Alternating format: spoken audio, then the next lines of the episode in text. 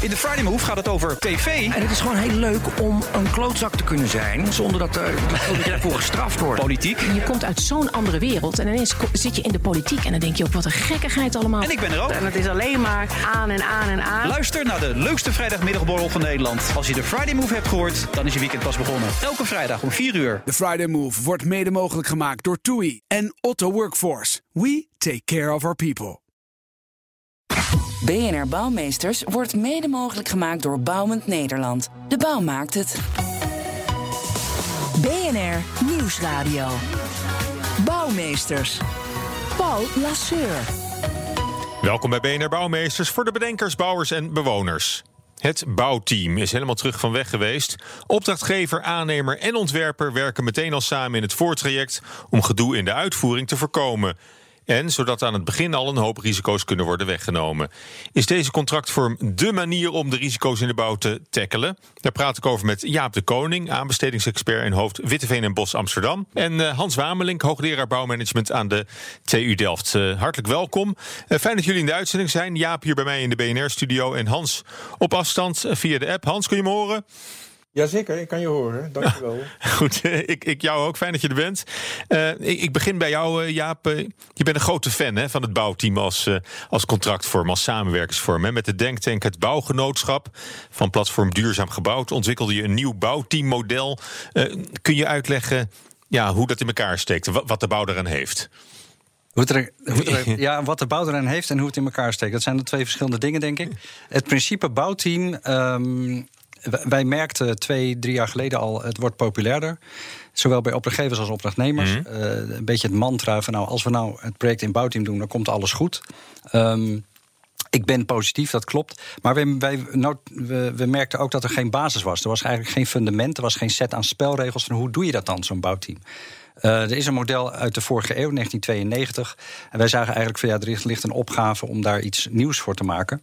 Dat hebben we opgepakt. En we, dat zijn een aantal mensen, dat zijn met z'n vijven. Mhm. Eh, Andreo Ciao, Joost Merema, Arno Hoefink en Herberto Remmers. Ehm, eh, getrokken door Niels van Ommen van Duurzaam Gebouwd, die noemde het al. Mhm. Ehm, en wij hebben toen gezegd, nou, we, we moeten eigenlijk in staat zijn met z'n vijf om een nieuw fundament te maken voor, bouw, eh, voor, voor een bouwteam. Eh, dat hebben we in elkaar gezet. Dat is eh, vorig jaar verschenen, het consultatiedocument.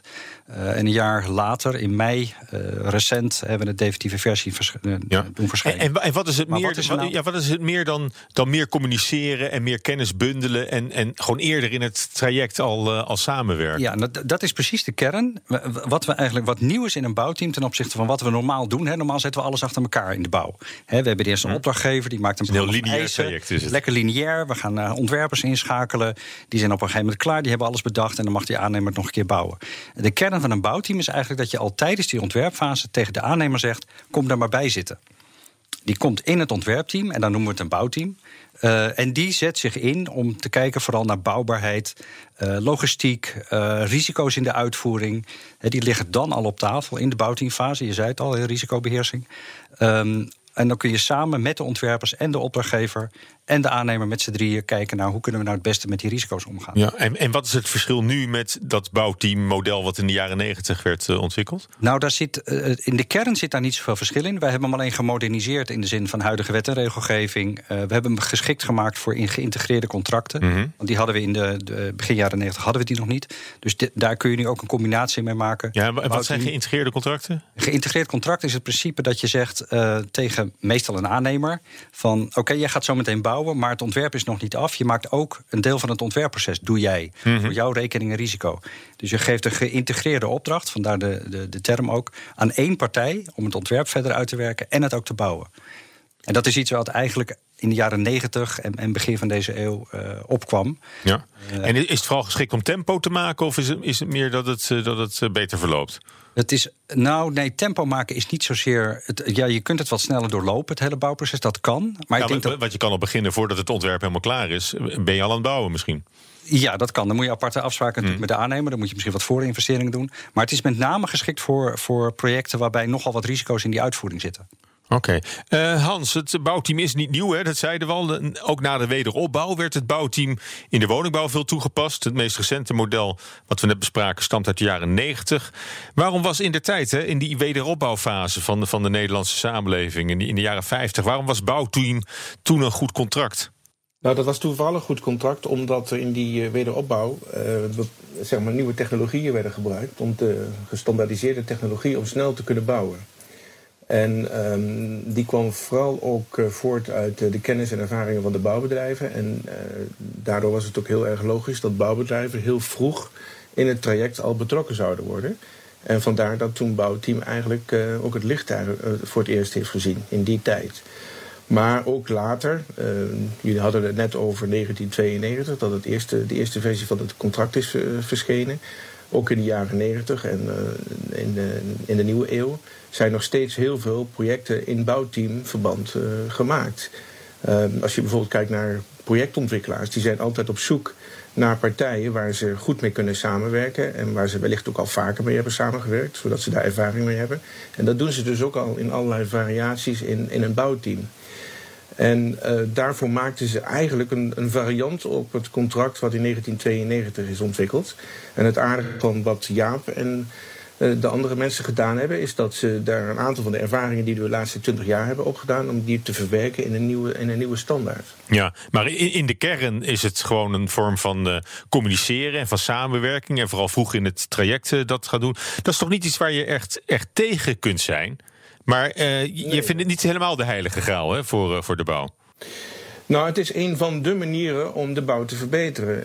Um, dus dat is eh, een betere samenwerking binnen projecten. Dus als je, als je nadenkt over hoe je de bouw kunt verbeteren, dan zijn er een aantal mogelijkheden. De eerste mogelijkheid is het project optimaliseren. Daar kan uh, de ervaring met het bouwteam en zeker ook deze nieuwe versie, denk ik, een belangrijke rol in vervullen. Je kunt zeggen van nou, we moeten niet zozeer projectmatig werken. We moeten een beetje van het unieke af, maar we proberen over projecten heen samen te werken. Dus dan kun je nog makkelijker elkaars uh, ervaringen gebruiken. En dan doen we dan ketensamenwerking. En dat komt bijvoorbeeld in onderhoudsprocessen heel veel voor. Tussen bouw- of onderhoudsbedrijven en uh, corporaties. Mm -hmm. en, de, en de derde mogelijkheid om je proces te verbeteren... dat is dat je uh, naar het primaire proces kijkt. En dat je zegt, nou, we moeten niet iedere keer naar de bouwplaats al die verschillende materialen uh, op basis van een nieuw ontwerp uh, brengen en assembleren. Maar we moeten dat veel geïndustrialiseerder doen. Ja. Dus er zijn ook heel veel voorstanders van de legalisering van, uh, van de bouw. Ja, hoe, en, en hoe, verklaar, hoe, verklaar je, hoe verklaar je die oplevende belangstelling voor, voor bouwteam, om in bouwteam te werken? Van de, van de laatste jaren? Nou, ik denk dat de mensen die uh, betrokken zijn uh, geweest bij projecten waar bouwteam is, uh, is toegepast, wel degelijk ook de voordelen hebben gezien. En, uh, en, nou ja, en dat, dat, dat versterkt zich uh, elkaar natuurlijk. Als je goede ervaringen hebt met een bepaalde methode, dan ga je ja. het steeds meer, uh, steeds meer toepassen. Maar, maar, maar zitten er ook nadelen aan? Ik, ik vraag nu aan jou, ik kijk ook Jaap tegelijk aan. Maar, ja, het is, nou, daar zitten niet zozeer nadelen aan. Je moet het wel op de juiste manier op, en bij de juiste projecten toepassen. en dat vind ik ook wel het aardige van, van dit werkstuk, van deze nieuwe variant. Die geeft in de inleiding bij het voorwoord ook meteen aan. Wij richten ons in feite op de middelgrote tot grote projecten. Als je een klein project hebt de, en een architect kan daar een, een goed uh, ontwerp voor maken samen met de opdrachtgever, dan ligt een bouwteam veel minder voor de hand. Okay. Als je als grote opdrachtgever voor 25 jaar een, een weg, een brug, een gebouw uh, ontworpen, gebouwd en beheerd en onderhouden wil hebben, dan ligt een geïntegreerd contract veel, veel op de hand. Dus uh, ik vind het wel heel belangrijk dat uh, mensen in de branche realiseren dat dit dus niet de heilige graal is, maar dat dit dus een manier is om bij bepaalde projecten die, dat projectmanagement en die samenwerking op een hele goede manier vorm te geven. Ja. En Jaap, in, in hoeverre verschilt bouwteam dan van een traditionele aanbesteding? Van een traditioneel contract. Hè? Ja. Nou, wat ik net zei, een traditioneel uh, model doet alles achter elkaar. Mm. Dus je hebt hè, het programma van eisen, ontwerpen maken en dan, dan, komt de bouwer een keer in zicht. Dus de bouwer heeft geen invloed in het ontwerpproces. En dat is in een bouwteam wel. Dan zit hij ook aan tafel, is een soort toegevoegde adviseur. Uh, en denkt hij mee over de bouwbaarheid. Dus dan kan hij beoordelen of het funderingsplan... of dat in de praktijk uitvoerbaar is. Of dat er niet andere methodiek hm. is die, die minder risico oplevert. Ja, dus dat, dat, is wel anders ten opzichte van een traditionele proces. Ja, wat we al hadden natuurlijk was het bouwinformatiemodel. Hè, dat is ook een manier. BIM, dat is ook een manier om, om tijdens het project al uh, kennis te bundelen... Waar, iedereen bij kan, alle, alle partijen in, in zo'n uh, samenwerking... Uh, heeft, dat, heeft dat niet ook zijdelings te maken dan met het hele bouwteam? Nou, BIM is natuurlijk vooral een manier om die informatie goed vast te leggen en goed over te dragen van fase naar fase. Mm. En dit is natuurlijk uh, een, een, principiële benadering dat je die partij die normaal pas na, na, de aanbesteding aan boord komt, hè, de aannemer, om dan dat hele BIM-pakket aan hem over te dragen. Hij heeft nu al eerder die betrokkenheid en kan dus ook eerder zijn bijdrage leveren, misschien zelfs aan, inderdaad aan dat BIM-pakket. Ja, Hans klinkt ook een beetje als een uh, afspraak om, om je goed te gedragen. Het zegt ook heel veel over houding en gedrag in de bouw, over, over de cultuur tussen, tussen partijen. Ja. Is dat iets wat je, wat je in een contract kunt vatten? Nou ja, je kunt het wel met bepaalde contractvoorwaarden kun je het wel stimuleren als een soort incentive om de juiste dingen te doen met elkaar. Maar toch uh, is het in de basis natuurlijk vertrouwen hebben in elkaar als partner en, uh, en, en, en, die, en dat vertrouwen ook continu bevestigen. Ik denk dat dat uh, heel erg belangrijk is. En een van de elementen waar heel goed over na moet worden gedacht in projecten, um, en waar je de laatste jaren van ziet dat het heel vaak fout gaat, dat is dat zijn, dat zijn de specifieke risico's die aan het project kleven. Bepaalde risico's die kunnen worden opgelost door de opdrachtgever. Andere risico's kunnen worden opgelost door de opdrachtnemer, de bouwer. En um, wat heel belangrijk is, is dat dat juist het gespreksonderwerp wordt. Dus dat je niet alleen de kennis van de bouwer op, op het gebied van uitvoering, op het gebied van ja, maakbaarheid inbrengt in zijn bouwteam. Maar dat je ook met elkaar over die risico's praat. En dat je ook overlegt wie nou dat risico het beste kan beheersen. Ja. En, uh, en dat zijn dus de gespreksonderwerpen die, waar je het over moet hebben met elkaar in dat bouw. Maar, maar, maar zeg je dan niet doet? eigenlijk, Hans, het is uh, in de eerste plaats een centenkwestie. Wie draait er voor de fouten op? Wie gaat het betalen? Nou, het is uiteindelijk ook een centenkwestie. Maar wil je uh, die samenwerking goed houden, dan zul je met elkaar die risico's heel goed in kaart moeten brengen. En zul je ook de, uh, de risico's daar moeten neerleggen bij de partij die dat het beste kan, uh, kan aanpakken. Ja.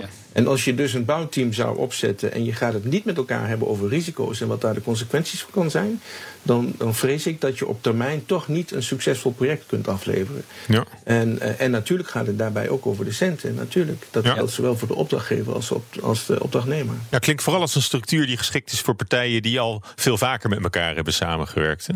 Nou ja, de ambitie is natuurlijk dat het ook geschikt is voor partijen die voor het eerst met elkaar samenwerken. Maar wat ja, ik wel dat, is de, dat is de moeilijkheid, denk ik. Ik denk dat daar het, het ontwerp ook bepalend bij is. Ja, en die, die samenwerking, Hans zei het al. Hè, het is natuurlijk ideaal als je eh, prima met elkaar samenwerkt en het af en toe erover hebt. Wij hebben dat model geprobeerd om dat wel al in de stukken of in de, Mhm. de bepalingen ook te zetten. Dat je het met elkaar over moet hebben en dat je wat moet vastleggen over intenties. Ehm, maar nog even over die risico's. Hè.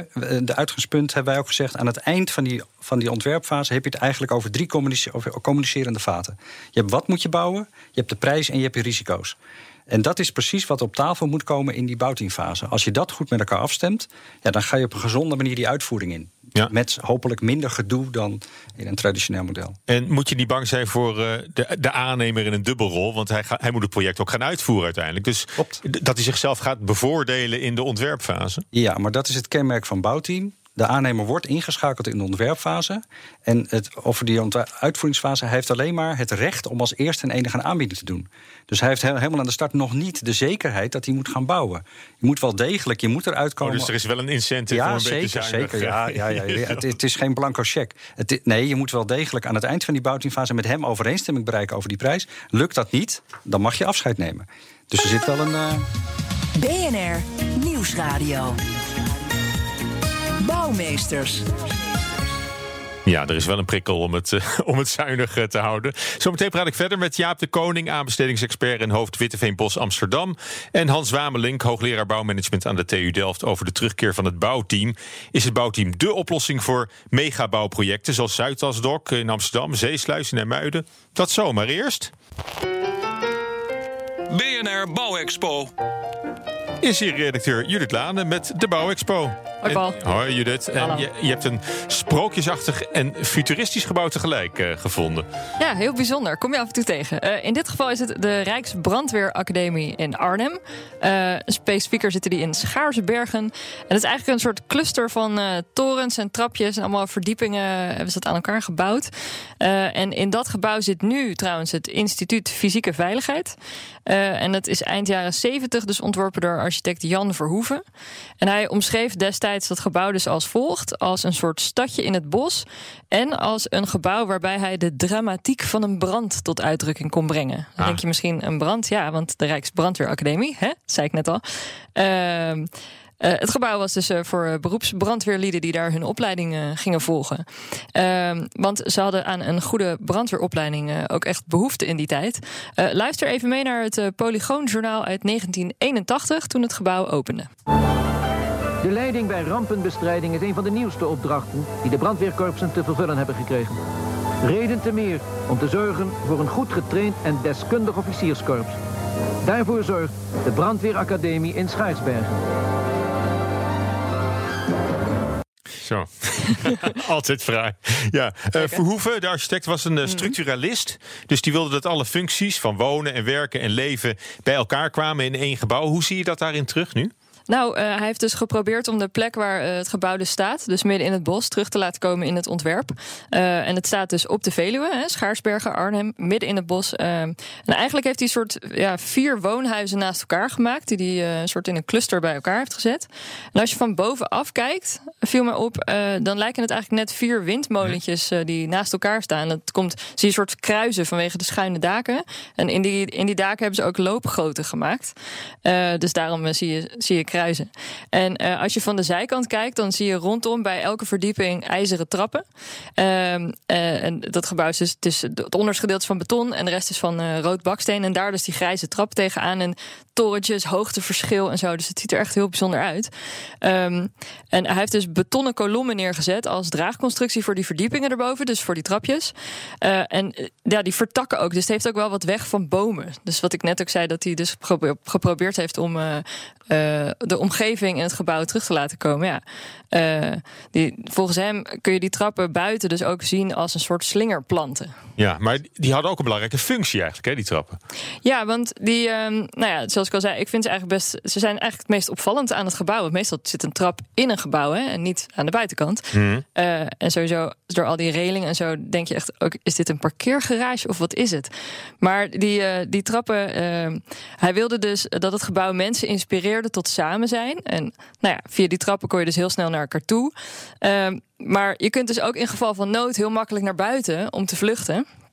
Wat nou leuk is en ook bijzonder is, omdat er dus zoveel trappen zijn en loopgoten. En je kan dus via alle, allerlei routes kan je naar buiten of door dat gebouw heen lopen. Eh, er was dus ook geen rookmeldsysteem en geen geen sprinklerinstallatie. Wat ik toch wel weer opmerkelijk vond voor een gebouw waarin de brandweer woont en werkt. Ja, goed, maar dan wel omgeven door ja, brandtrappen eigenlijk. Ja, precies. Dankjewel, eh, Judith. Paul Lasseur. Ja, ik praat verder met Jaap de Koning, aanbestedingsexpert en hoofd van Witteveen en Bos Amsterdam. En Hans Wamelink, hoogleraar bouwmanagement aan de TU Delft. Bouwers lopen volgens critici al jaren onnodig veel risico, zeker bij megabouwprojecten. Kan het bouwteam misschien een deel van dat risico wegnemen? Eh, ja, Hans, wat, wat is eigenlijk een eerlijke verdeling van bouwrisico's? Waarom blijkt het tot op heden steeds zo moeilijk om dat in contracten goed, eh, goed te verdelen? Ja, ik denk dat dat eh, enerzijds te maken heeft met, met de, de technologie en anderzijds heeft dat met omgevingsfactoren te maken. Ehm, wat ik eh, voor de pauze ook zei, eh, risico's moeten daar komen te liggen bij die partijen die er wat mee kunnen. En wat we de laatste jaren hebben gezien, dat is dat er ook in, met name in de grote geïntegreerde contracten ook risico's zijn neergelegd, soms bewust, soms onbewust bij partijen, bij, bij bijvoorbeeld de opdrachtnemende partij, die dat vanwege de contractvorm ehm, ja, in, zijn, eh, in zijn schoenen kreeg eh, geschoven, maar niet helemaal de geschikte partij was om wat ermee te doen. Omdat het een risico is waar je weinig invloed op uit kunt oefenen.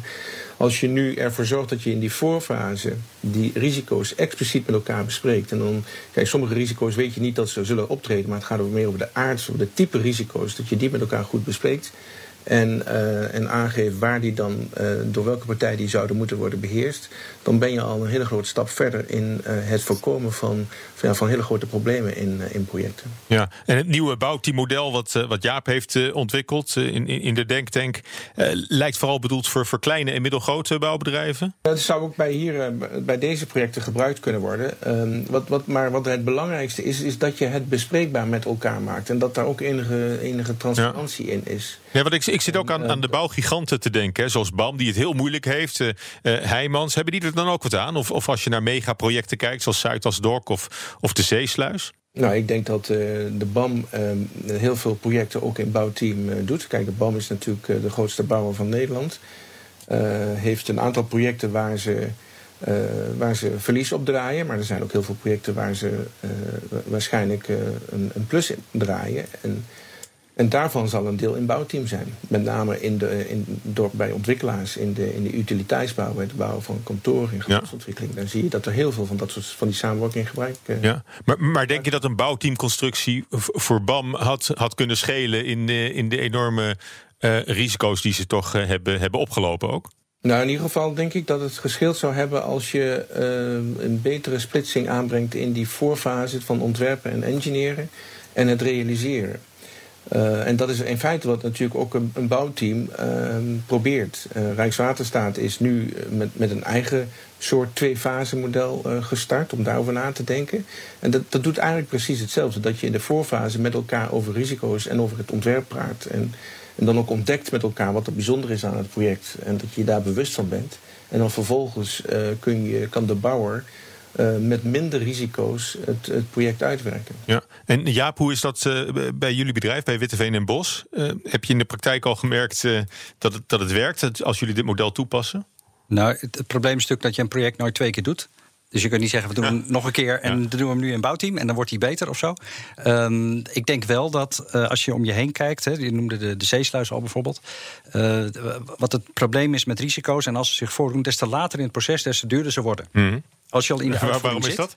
Nou, als je al in de uitvoering zit en dan pas manifesteert een risico zich, ja. dan loopt dat hele uitvoeringsproces al. He, dan is de aannemer al bezig, zijn de bestellingen geplaatst. Nou, dat is een, dat is een, een dure fase om fouten in te maken. Dus het is ook wat Hans zegt, je kunt beter in daarvoor voorafgaand al kijken naar welke risico's gaan we zo lopen, he, welke type risico's hebben we zo meteen. En wat kunnen we er op voorhand al aan doen? Zodat als ze zich voordoen, dat we beter gesteld staan.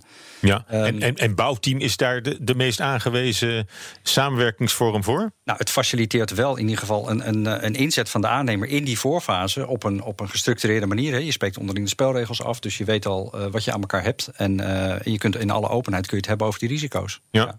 En, uh, Paul, mag ik daar wat aan toevoegen? Ja, ga je gang.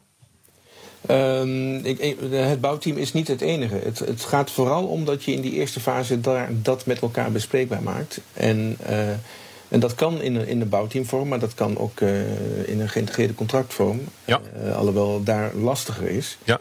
En, het, en, als, en als laatste zou ik er ook graag aan willen toevoegen dat het, um, het, het, als je kijkt naar wat projectsucces beïnvloedt, dan is dat natuurlijk de contractvorm. Maar uiteindelijk blijkt het ook dat uh, ja, de, de, de competenties van het projectteam, uh, de kwaliteit van de bouwer, de kwaliteit ook van de opdrachtgever trouwens, in de manier waarop hij zijn vraag Mhm. stelt en het project uh, leidt. Ja. Uh, standaardisatie, uh, u noemde straks al het gebruik van moderne informatietechnologie. Dat zijn allemaal factoren die ook nog heel erg belangrijk bij, blijven, ondanks het feit dat je met in een bouwteam zou werken. Ja. Nou, we hadden het er kunt ook al even een over, eh. Hans. Eerder hadden we het al over dat, dat in de wederopbouwfase, hè, dat, dat toen het bouwteam ook heel populair was. Ehm, je zou kunnen zeggen, met de enorme vraag naar woningen en de, en de woningbouwambitie eh, van, van dit moment, eh, is dat ook een, een situatie waarin het bouwteam uitkomst zou kunnen bieden? Ik denk dat, ehm, ja, dat, dat, dat is zeker zo. Maar in die zin eh, doet nu zich de situatie weer een beetje voor zoals die ook in de, in de, in de wederopbouw was. Want we moeten heel veel nieuwe woningen bouwen. Uh, we hebben allerlei andere problemen ook in de bouw. Dus uh, het gebrek aan voldoende vakmanschap. Dus het industrialiseren van het hele bouwproces. Dat is denk ik ook heel erg belangrijk. En dat zal zeker vanuit de bouwbedrijf moeten komen. Dat moet vanuit de aanbodskant komen. En uh, wat je nu ook ziet is dat er dus bouwbedrijven zijn die hun producten standaardiseren. En eigenlijk met een, Ja. een product op de markt gaan komen. Als het ware dat je met een, uh, nou, een Ja. auto koopt, zeg Ja. Nou goed, dan heb je ook, nog, de, de, heb je ook nog de duurzaamheidsopgave die, die veel, veel bedrijven zich eh, zullen aantrekken. En ik kom al toe aan de laatste vragen van, eh, van vanmiddag, want eh, de, de tijd zit er al op. Maar eigenlijk is overal meer samenwerking en meer communicatie gewenst. Wat is nou de belangrijkste les die bedrijven kunnen meenemen uit het hele bouwteamverhaal? En dan begin, ik, begin ik bij jou, Jaap.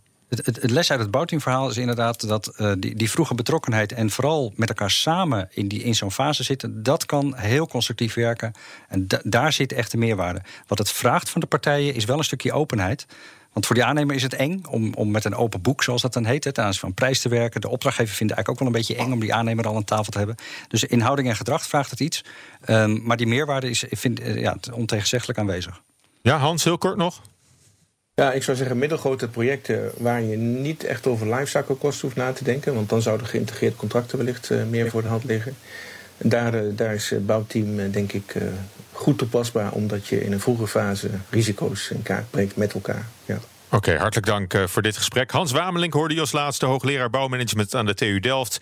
En Jaap de Koning was hier adviseur bouwteam bij Witteveen en Bos. En tot zover BNR Bouwmeesters. Tips en verhalen kunnen naar bouwmeesters.bnr.nl of via Twitter @bnrbouw. En deze uitzending is als podcast terug te luisteren via de BNR-app en bnr.nl. Tot volgende week. BNR Bouwmeesters wordt mede mogelijk gemaakt door Bouwend Nederland. De bouw maakt het.